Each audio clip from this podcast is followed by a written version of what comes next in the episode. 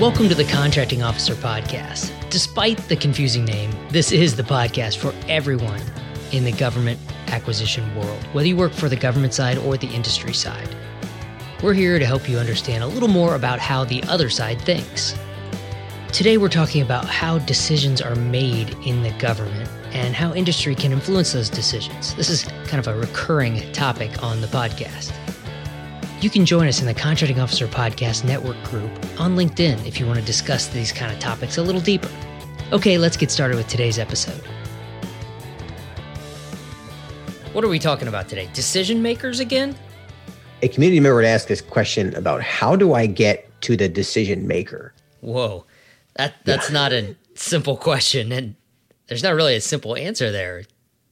Before you even get to that question, there's there are a whole lot of other questions that need to be answered. Yeah, I like big questions like that because they're they're they're fun to pick apart and answer one piece at a time. Before we pick anything apart, let's stop and say thanks. I want to say thanks this week to Jeff Newell. Jeff is the managing director of Paragon Analysis. It's a studies and analysis firm in the Washington, D C area. I'd like to thank Jeff for liking and sharing our podcast content on LinkedIn. But also, I'd like to thank Jeff specifically for a great question in the Skyway community forum. He asked about capturing end-of-year funds, the fallout funds. And we did ended up making a podcast episode about that. It was uh, episode two forty-eight. But we also recorded a video series for our members. And if you're a community member, it's available on the Skyway homepage, actually, at skyway a c q dot com. And it's a great example of, of Jeff asking a really good question that we could create a podcast of, but we could also create some deeper content for our members. And if you're not a member yet, listen to the end of the episode. We'll have some details. All right, back to decision makers. So the original question is, how do I get to the decision maker? Before you get to that, you have to think about how the decision is made. And before you get to that, you have to understand who the deciders are. Who, who decides how the decision is made? You follow right, that? Right. And it's, and it's unfortunately for industry, it's plural in, in the government world. Who decides, even though there might be a final decider, there are a lot of people involved in that decision.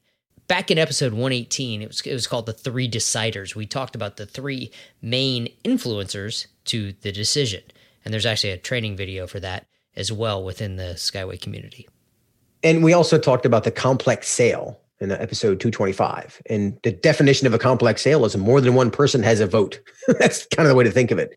Government sales almost always are a complex sale because the contracting officer is not the only one making the decision. There are influencers. So we have the three deciders. We have the complex sale where we talk about the technical sale versus the business sale. There's a whole bunch of other influencers that we've spoke about in those episodes and probably some that we missed along the way. It's not just the three deciders as in the contracting officer, the user, and the person with the money. There are deputy program managers. There are contracting officers representatives and contracting officers technical representatives, the C O Rs and the C O T A Rs. Yeah, the the, three, the concept of the three deciders, you think of them like groups of people. There are people that support the economic decider, like Congress. That's one group in that club.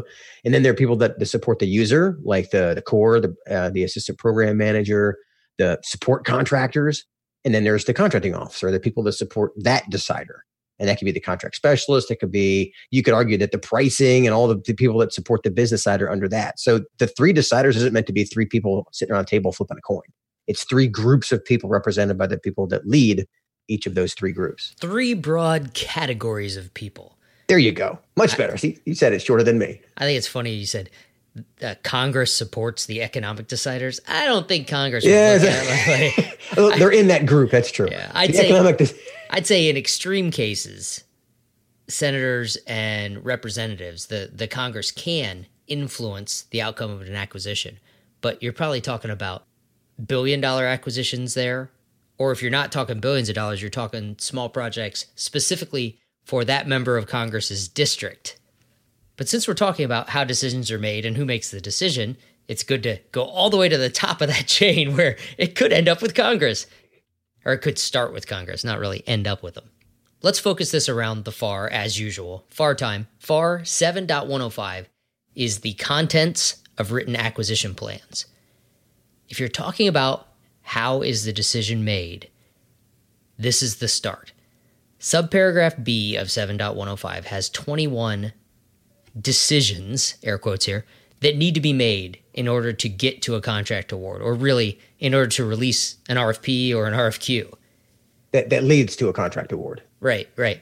An important distinction here is that part of the seven point one oh five, that list of twenty-one questions, it's not about just completing the contract. It's not about whether or not it's done a certain way. It's all of that. So it could be a sole, the decision could be a sole source award to an eight A company.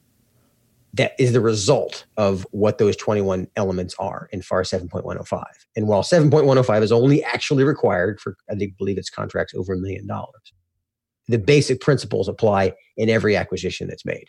So knowing those rules is going to help you understand how the decision is made overall. We talked about these twenty-one elements that are listed out in seven point one oh five in the F A R in a series that we did about qualifying opportunities. It was uh, episodes one eighty-two, one eighty-seven, and one ninety-one, where we dug into the elements of the R F P score, which is our assessment tool that's based on F A R seven point one oh five. When we're talking about F A R seven point one oh five, what does that have to do with decision-making? Well, you can shape, you as industry, can shape any or, or all of these decisions that are being made in your favor. And, w- and what kind of decisions are they? What are we talking about here? Decisions like, will this be set aside for small business? Will it be competed or will it be issued as a sole source? What, what type of contract will be used? What source selection procedures will be used? Is it F A R Part fifteen type procedures, thirteen point five? Talked about those in other episodes as well. Even what type of evaluation criteria will be used for the source selection, you can shape those by talking to the government acquisition team and explaining why it makes sense to do things that, that are essentially in your favor. But you need to be in on that process early. After the R F P is released, it is too late to try to shape the decisions that lead to the award. And that's because by the time the R F P is released, those decisions are made. As a contracting officer, if you come back to me after I release the R F P and say, hey, can you set this aside for small business? Or can you not set this aside for small business? I already got that approved. That wasn't something I just did in the vacuum. I'm pretty unlikely to change it. And so that's how understanding how the decisions are made or when they're made is a key factor here. Since we're talking about getting in early and the timing here, let's talk about the time zones, the acquisition time zones and the execution time zones. This isn't on the execution side. This is pre-award that we're talking about, the government's award decision-making process. During the market research zone, this is where a lot of these early conversations that are shaping the acquisition plan need to happen. During the R F P zone, there's a certain back and forth that can happen. There's some questions that can be asked, but it starts to become more limited. And the source selection zone is where the government makes the decision and you as industry either reap the benefits of your shaping activities or you don't win and get anything at all. You find out all the stuff that your competitors were doing that you didn't know about. Right, right. The source selection zone, though, has clamped down on that communication, and it's a lot more difficult to get things changed in your favor by then. And if you're new to the podcast, the acquisition time zones are covered in episode number three. Let's move on to why this is important. Why should the government care about industry understanding the decision-making process? Because if industry understands how the government's going to make that award decision, they're less likely to protest, for one, because they understand the rules of the acquisition. And they can also see that you did what you said you were going to do because they could see it coming. And they can realize they lost fair and square. They can learn from it. They can, and they may, honestly, they may learn that they don't want to bid for your agency again. But they're going to learn, right? That's what you need. You need people to feel like they learned something, even if they lost, versus they just you know, threw a dart and it missed and hope it wasn't an expensive dart. Industry is also more likely to focus their outreach, those, those phone calls and emails and drop-ins. They're more likely to focus that on the government people who are actually involved in the acquisition. If the government has done a good job of explaining how they're going to make the award decision and, and who's who's involved. So you can cut down on a lot of the chatter that goes on, a lot of distractions, if you're clear about who is part of the process. And industry is more likely to self-eliminate if they understand that they can't win based on the rule set that, that you put out. So if you clearly explain, this is how the decision is going to be made, and they look at that and go, I can't win under those conditions. That's how the decision is made. it's, and it can't, it's not something I can win, they're probably not going to bother bidding. That is good from the government's perspective, because the fewer proposals you get of people who are just throwing those big expensive darts, the better. From the industry side, this is where the whole question came from, which, you know, started with how do I get to the decision maker? And we kind of pulled it back to how is the decision made and who are the decision makers before you just start trying to get to people. Remember that in the majority of award decisions, the contracting officer is the decision maker. The decision maker is often called the source selection authority, but in small acquisitions, it's generally the contracting officer that is making that decision and then signing the contract. And keep in mind, they're not making this decision in a vacuum. Even though they're making that decision, they're influenced, sometimes greatly influenced, but all the other people around them. So it's not like they're making this, this decision all on their own. Even if it's just a buy where they're looking for the lowest price, where it's a, a simple type acquisition, meet the requirements, lowest price wins. The other people that you were just talking about are the ones who set up the requirements that you have to meet. So that that is the influence on who can win before the request for bid is even released. Who can win? That's a whole other podcast episode. That's a good thought. We'll, we'll leave that alone for now. In larger acquisitions, someone higher up the chain than the contracting officer is usually the source selection authority. But the identity of that person, the S S A, is not usually explicitly announced because they don't want all the influence. They don't want people pounding on the general's door and trying to get his or her attention and therefore influencing the outcome of the acquisition. That being said, if you understand your customer's org chart and the agency's specific policies around source selections, you can usually figure out who the source selection authority is. What I mean is, if the policy says that above fifty million dollars, the program executive officer is the source selection authority, you can look at the org chart. They're usually published online, and you can see exactly who the P E O is, and then you know who the S S A is. Unless they're able to delegate that authority, which they are in some cases. And then you're back to guessing who it might be. But still, the org chart should lead you to who the possible decision makers are, usually not delegated more than a level or so. And the fact is, if you don't target, you're not going to have the time to invest in figuring out what that org chart is for that individual agency, for that individual opportunity. That's why targeting is so critical on top of this, because if you ask, who's the decider?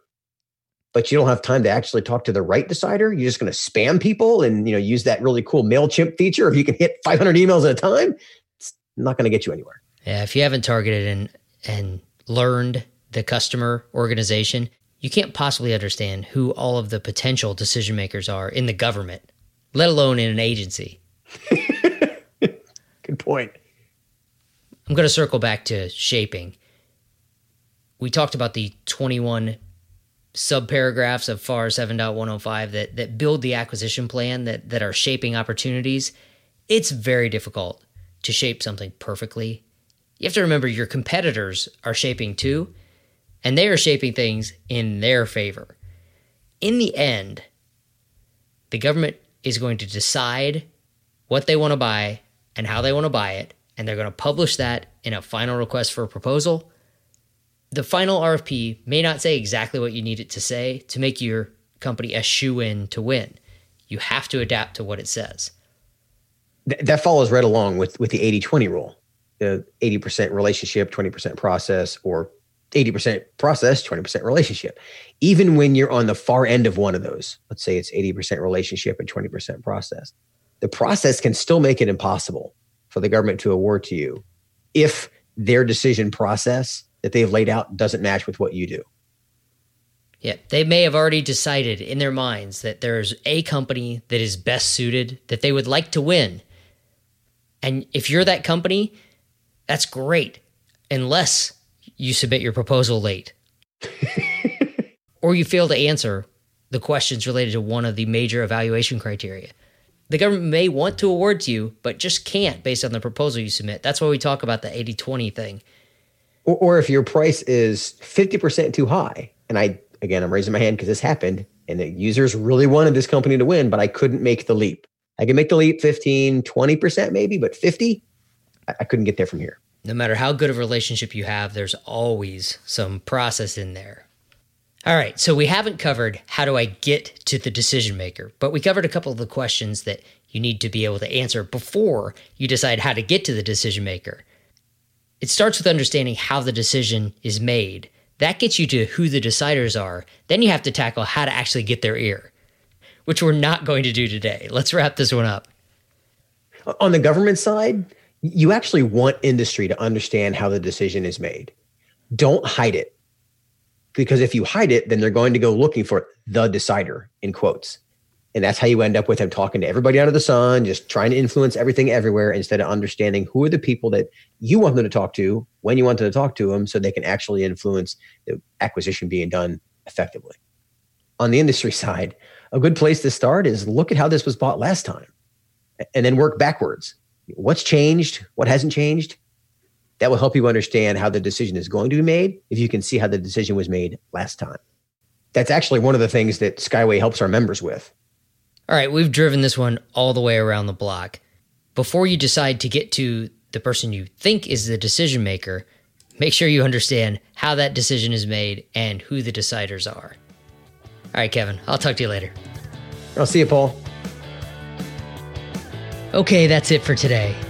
If you enjoyed the podcast, we invite you to check out the Skyway community at skyway member dot com.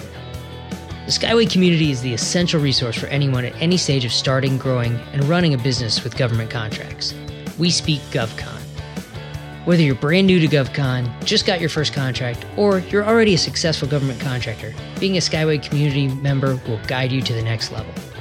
With our extensive blog library, monthly training, exclusive member discounts, access to tools, and supportive and active peers to help you along the way, the Skyway community is the perfect place for anyone looking to thrive as a government contractor.